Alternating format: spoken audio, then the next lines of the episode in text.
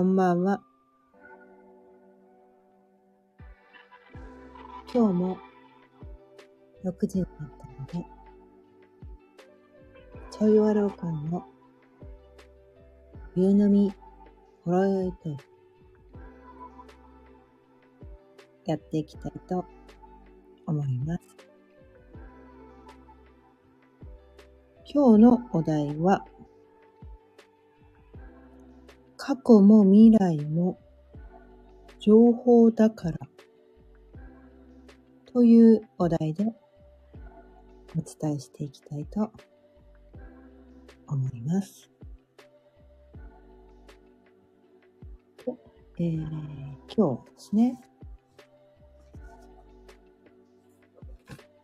今日の前歴は、金ナンバー15。金ナンバー15の日お。前歴のね、260日周期の15日目のキーワードは、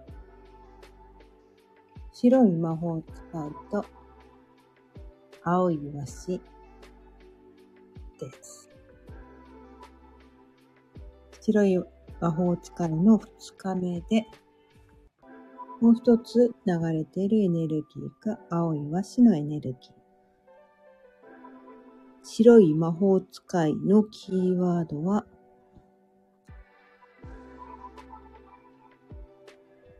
魅惑する。魔法の力。罪を許す女神。というキーワードがあります。そしてもう一つ流れているエネルギーは、青いワシのエネルギー。愛青いワシのキーワードは、見通す力、ビジョン、戦略的な目、クールな知性というキーワードがあります。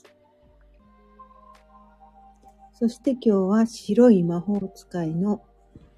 2日目ということで、音2のエネルギーも同時に流れています。音2のキーワードは、二極化ですね。二極化。こう振り分けて、余分なものは捨てる。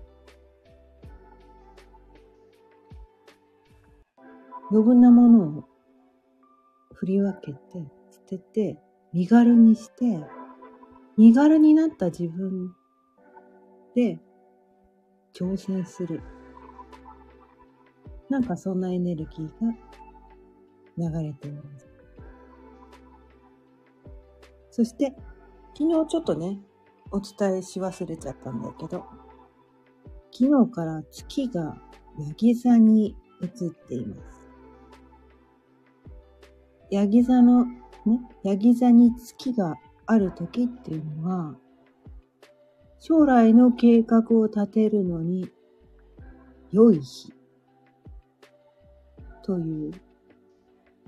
となんですね。なので、今日のね、青い和紙のね、見通す力、ビジョン、戦略的な目、クールな知性ということで、こう未来をね、見通して、そして今日のね、音2のエネルギーで、その自分にとってね、大事なものとそうでもないものを振り分けて、余分なものは思い切って捨てる。捨てることで、いろいろ抱えてた時は自分が重かったんだけど、自分にとってもこれは必要じゃないって捨てることで、自分が軽くなって、軽くなると、その、なんだろう、選選んだものに対して、集中的にこう、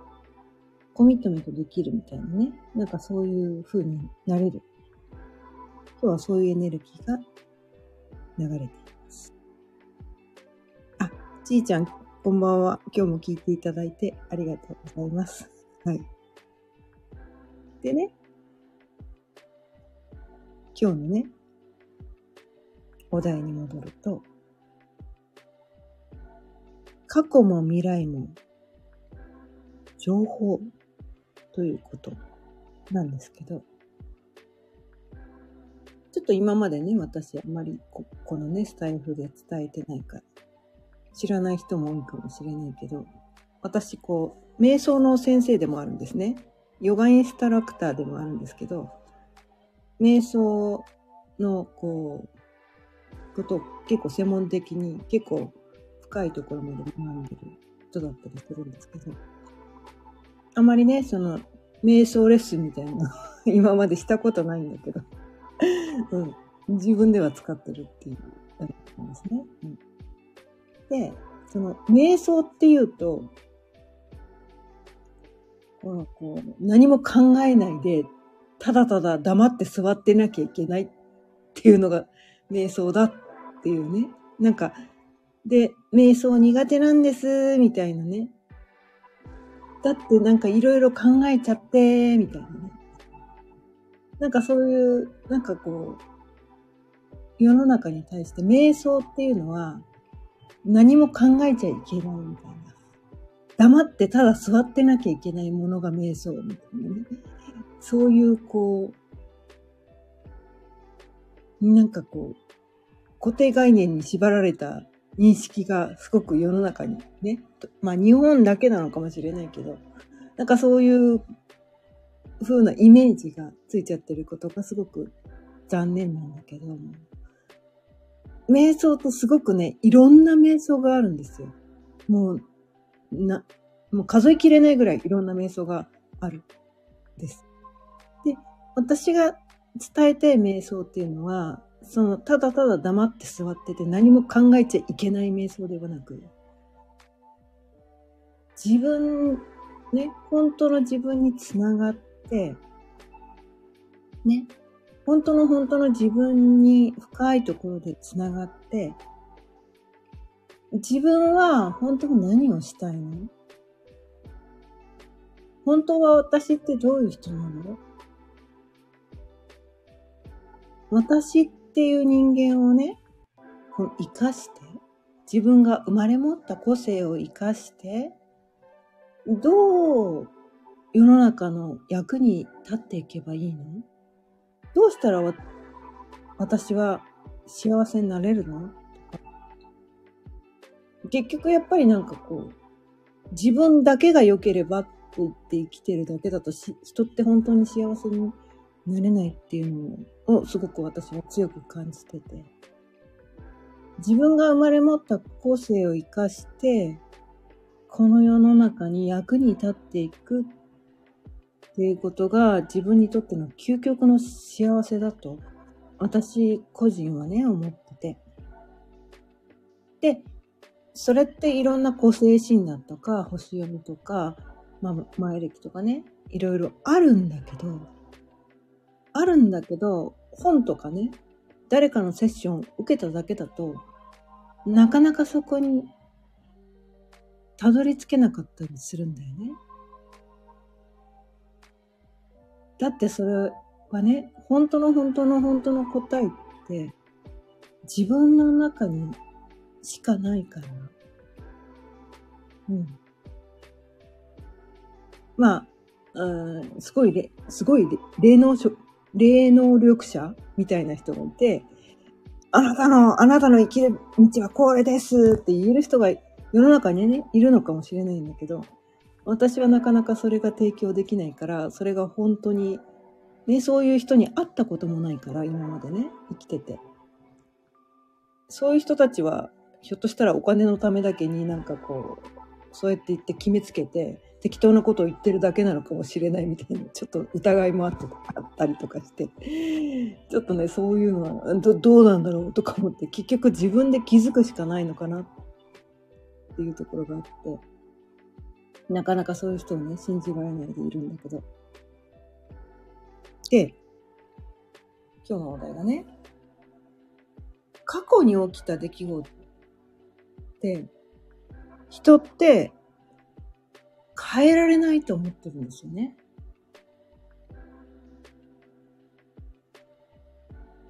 わ、私もそうだったんです。私もすごくそれは、そう、思い込んでた思い込んでたんだけど、星読みとかいろんなね、こう、精神的な学びみたいなのをいろいろやることによって、まあ、瞑想が一番大きいんだけども、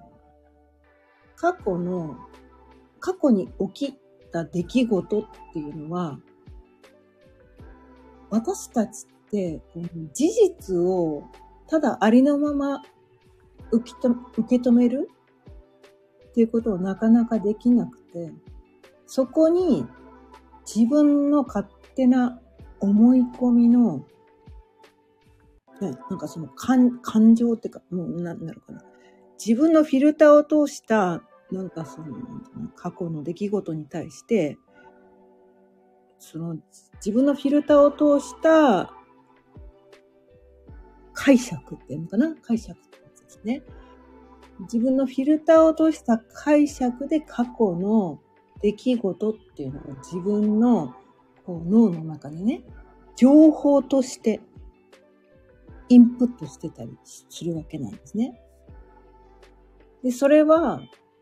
必ずしも事実ではないことの方が多いってことなんですね。中にはね、正確に事実だけを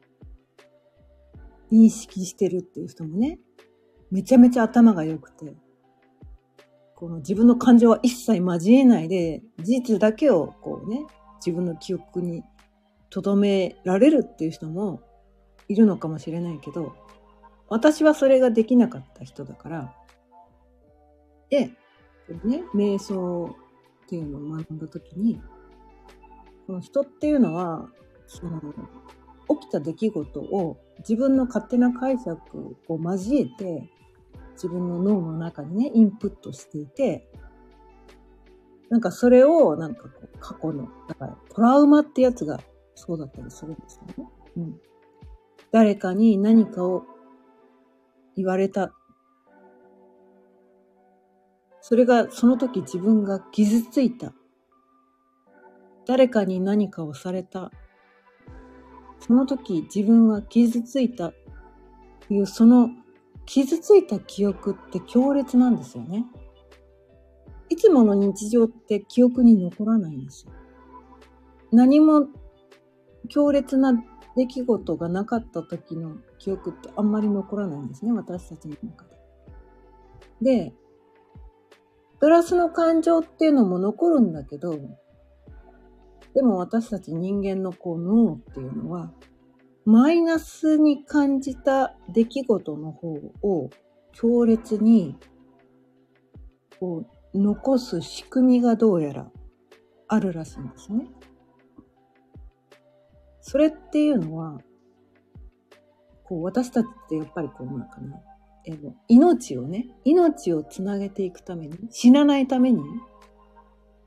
その、今日はご飯が食べられたっていう出来事は、それ、はもう当たり前にしなきゃいけないんですよ。それを素晴らしい出来事だって認識してるようだと生きていけないんですね。でも、今日はご飯食べられなかった。もご飯食べられなかったら大変なことになるみたいな、その、今日はなんか危険な目にあった。命の危機にあった。なんかそのなんかマイナスの出来事っていうのを強烈にこう、自分の脳の中に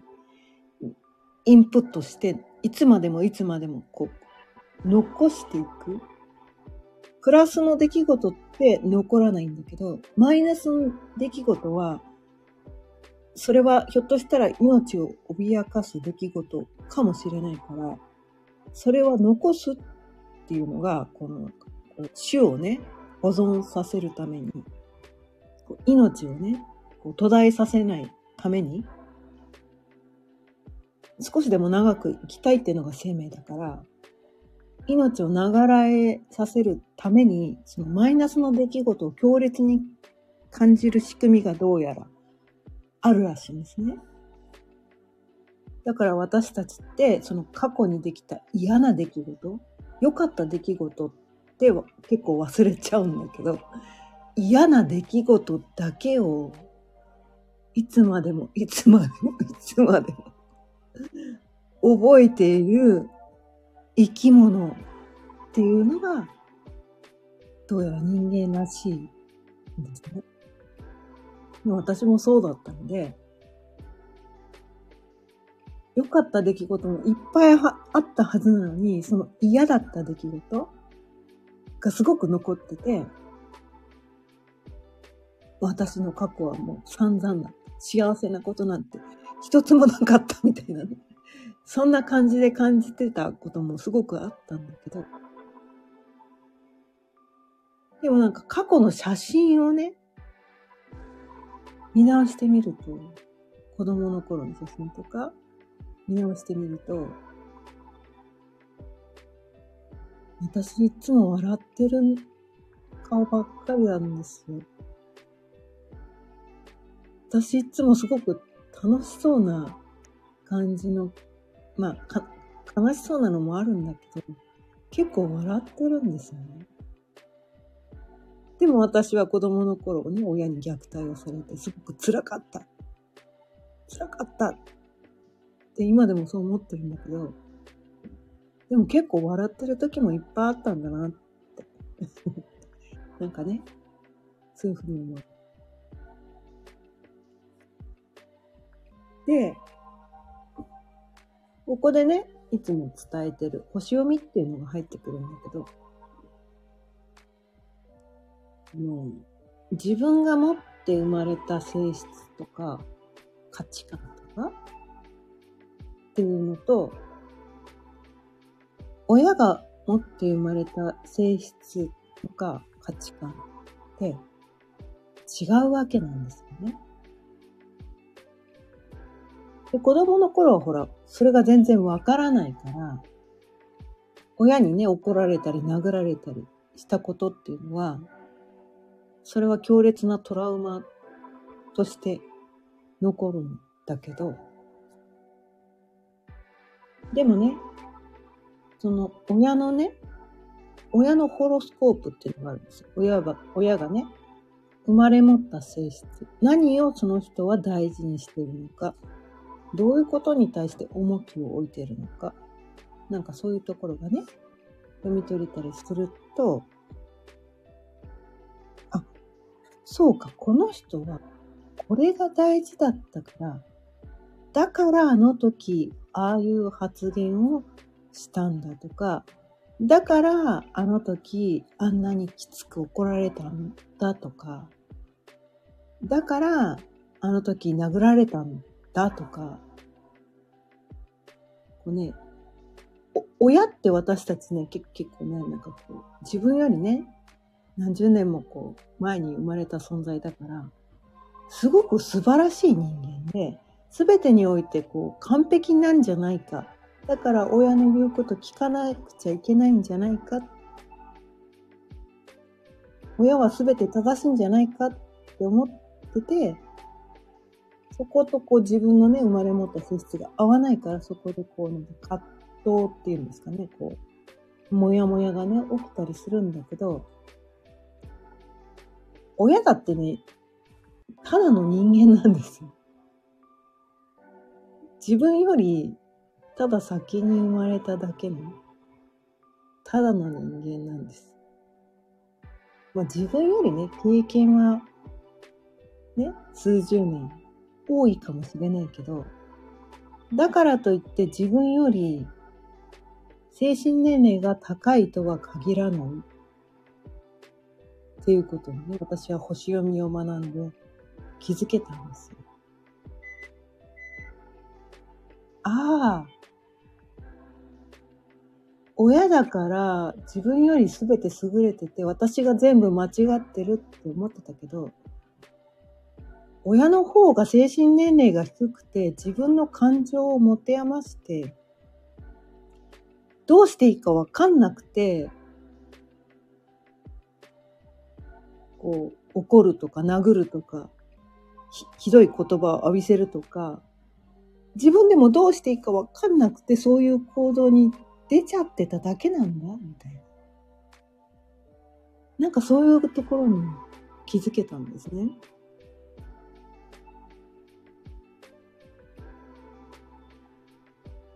なんかそこに気づけたら、あ、あの人なりに、わかんないながら必死で頑張って子育てしてたのかも、かもしれない。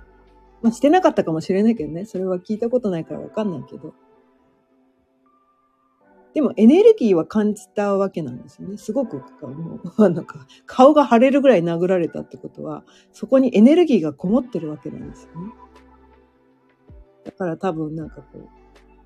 自分の気持ちを分かってほしいのになんでお前は分からないんだ、みたいな。なんかそういうエネルギーが入ってたのかなって思ったら、あ、彼なりにすごい頑張って生きてたのかもしれない。でそれがね、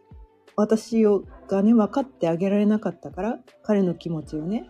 分かってあげられなくて、まあ父親なんですけど、まあまあ母親もそうなんだけど、ね、彼ら彼女たちの気持ちをね、察してあげられなくて、思い通りに生きてあげられなかったから、そこに対して、こう、ね、未熟な彼女、彼らは、どうしていいかわかんなくて、こう、暴力というね、まあ、肉体的な暴力も、言葉での暴力も、どっちも私は受けたんだけど、変わらないに必死で生きてたの。かもしれないっていうところに思い至るから、なんか、なんか、ちょっとなんかこう、それまでね、こう、あの人たちはひどい人で私だけが被害者って、そういうふうな、こう、ね、私はこう、虐待を受けたアダルトチルドレンで、私はとてもかわいそうな人っていうのがそれまでの私のね、過去だったんだけど、その過去を書き換えられたんですね。変えられた。あ、あの人たちより、ひょっとしたら私の方が精神的には上だったのかもしれない。あの人たちはとてもかわいそうな人たちだったのかもしれない。私が分かってあげられなかったから、ああいう態度に出ただけだったのかもしれないて思ったら、なんかちょっとかわいそうになっちゃって。もう許してあげてもいいかな、みたいな。うん。で、ね、彼ら、彼女たちなりに頑張って子育てをしてたのかもしれないって思ったら、こう、私はね、こう、なんていうのかな。過去の悲惨な、悲惨ないじめられただけの、殴られただけの過去っていうのが、なんか一生懸命子育てをしてもらってた私っていう過去に書き換えられたものですね。過去って変えられないって言うけど、私たちの記憶って曖昧なんですね。で、記憶って、こう、形として残ってるわけじゃない。あくまでも情報だったりするんです。だから、自分がどう認識するかによって、自分がどう解釈するかによって、情報っていうのはくらでも書き換えが可能なんです。それを私はね、瞑想の師匠に教わったんです。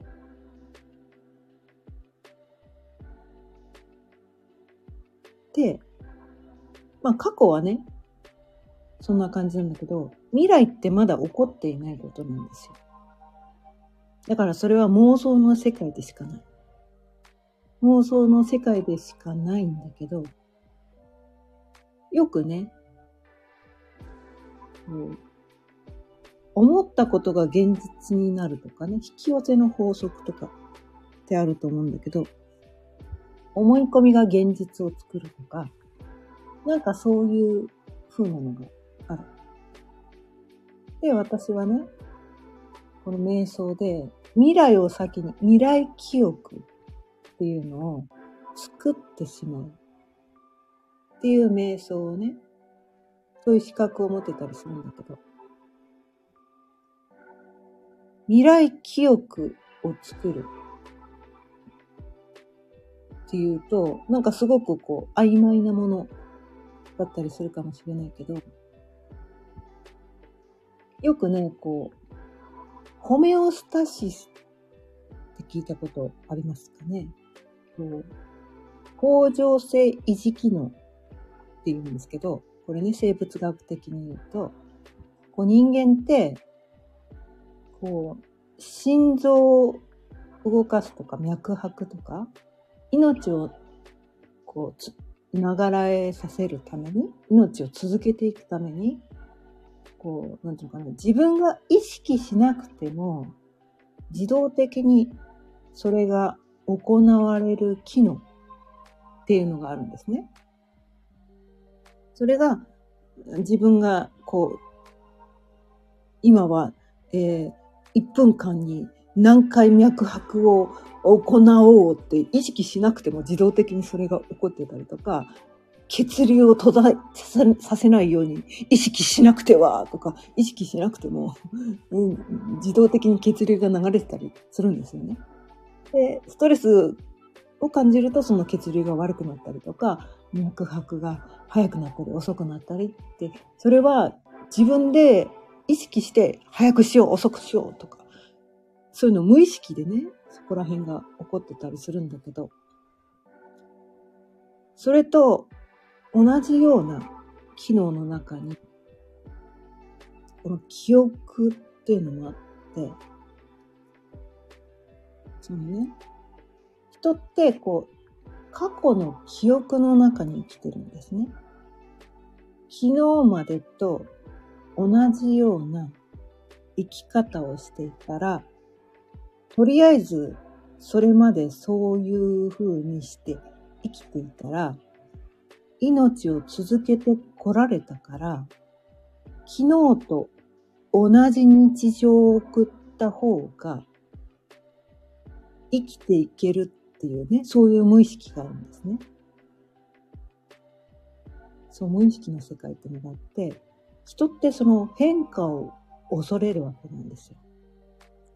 昨日と違うことしたら、ひょっとしたらこの、死んじゃうかもしれない。危険があるかもしれない。なんかそういうのがね、その、ホメオスタシスとか、恒常性維持機能っていうのの中にその記憶っていうのもね、あったりして。でもね、さっきお伝えしたように、記憶っていうのは情報なんです。情報ということは書き換えられるんですね。で、まあ、過去の記憶、さっきね、こんな感じで私は書き換えられた。でも、未来の記憶っていうのを、どういう未来、ね、どういうふうにして、その未来が、こう、起こってほしいかみたいな。そこっていうのは、自分がそこに対して妄想ができれば、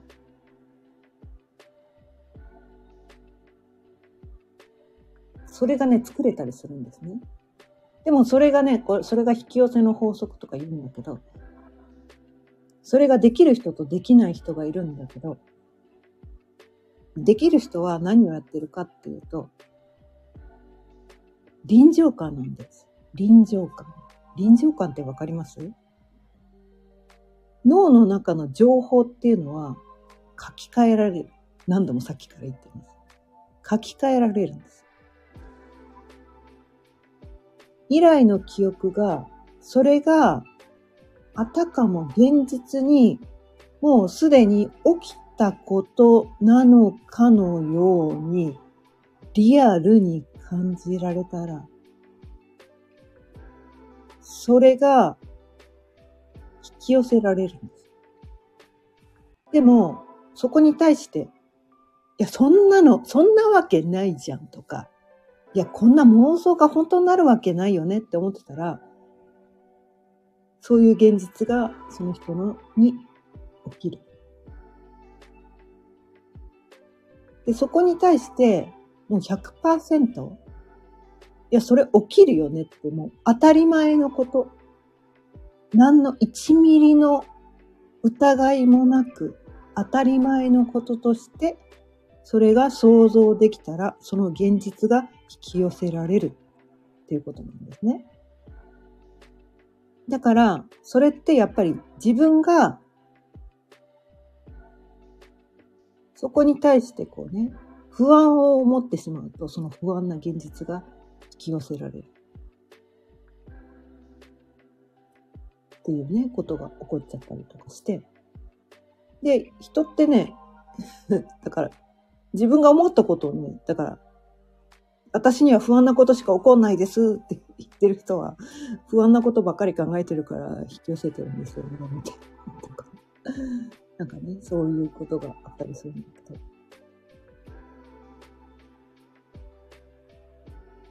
まあこれはね、実際にね、それをね、本当の本当の本当に信じて、そうだって思って、こう、そこに対してね、未来のね、情景っていうの100%もうそれがすでに目の前に起こってるかのように感じて引き寄せたっていう経験を一度でもすればそれが本当だってわかるんだけど、それをしたことがない人っていうのはそんなの嘘に決まってるよねって 思っちゃうんだけどね。まあだから別に信じてほしいとは思わないんだけど。うんただね、それを本当の本当の本当に引き寄せたいんだったら、それやってみてもいいんじゃないのみたい。そんな感じ。で、過去もね、過去も自分が、そのね、過去の嫌な出来事っていうのを嫌なまま持ち続けていたいんだったら、えーどうぞ、どうぞご自由にその嫌なまま持ち続けていてください。私に、またそれ、それに対してね、何の否定もしないです。ただ、過去の、出来事を少しでもね、自分で自分を幸せにするために、少しでもいい記憶に変えたいんだったら、そこに対してね、こう、本当はどうだったのかな？事実、起こった出来事を冷静に思い返してみて、その時のね、まあ、誰かにね、何かをされたとか、なんかその時のいろんな方向から相手の立場に立ってみたりとか、その時の時代背景っていうのもあるんですよね。その時代ってどういう時代だったのとか、で、相手のね、その人が幼少期どういう環境でその人育ってきたのとか、その人ってどういう仕事してたのとか、なんかそういう、その人のね、背景を想像したら、しょうがなかったんだなとか、その人なりに必死で頑張ってたんだなとか、その人ってそういう教育しか受けてなかったから仕方がなかったんだよねとか、なんかね、そういうふうにして思えるようになると、なんかこう自分がそれまで被害者だったかもしれないけど、被害者ではなかったんだみたいな。みんな一生懸命ただただ生きてるだけなんだよね。自分が勝手にそういう認識をしてただけなんだ。なんかそういうふうにですね、過去っていうのに書き換えられたりするんですよ。だからいろんな角度で考えてみる。ね。だから自分の中でその可能性その時の可能性、その時ね、相手の、その時に戻ってね、過去に遡ってその時の相手にインタビューする。さすがにね、これはできないけど、おもんぱかるってわかりますかね？あの、資料する。配慮する。うん。その人の立場に立って考えてみる。その時代を思い返して、その時代ってそれが正しいとされてた時代だよね、とか、なんかみんなそういう風にして生きてたんだよね、なんかね、そういう風にして思って、そしたらなんかね、それがこう、今までね、トラウマとして、過去の傷で、私はこんなに不幸だったんです。私はこんなに辛かったんです。とか言って、それをいつまでも握りしめてたいんだったら締めててもいいんだけど、でもそれって重い、重くない？みたいな。重いから、もう、ね、話してあげてもいいかもね、って。うん。って言ってってね、過去を書き換えたり、未来を書き換えたりして、うん。すべては情報でしかない。今目の前の現実だけしか、今手で触れること、今目で見えること、それ以外はすべて情報なんだ。だから自分の認識次第でどうにでも変えられる。そうなったら多分ね、これから未来っていうのも、悲観して生きていきたいのか、楽しく生きていきたいのか、幸せにね、自分で自分を幸せにしてあげたいのか、あとはね、自分のね、大切な人を幸せにしてあげたいのか、それによって選ぶ情報っていうのが変わってくるのかな。って思って今日はこの話題でお伝えしてみました。今日も聞いてくださってありがとうございました。30分過ぎたので今日はこの辺りで終わりにしたいと思います。毎日夕方6時からだいたい30分ぐらいその日のテーマを決めていろいろと自分で自分を幸せにする方法をお伝えしています。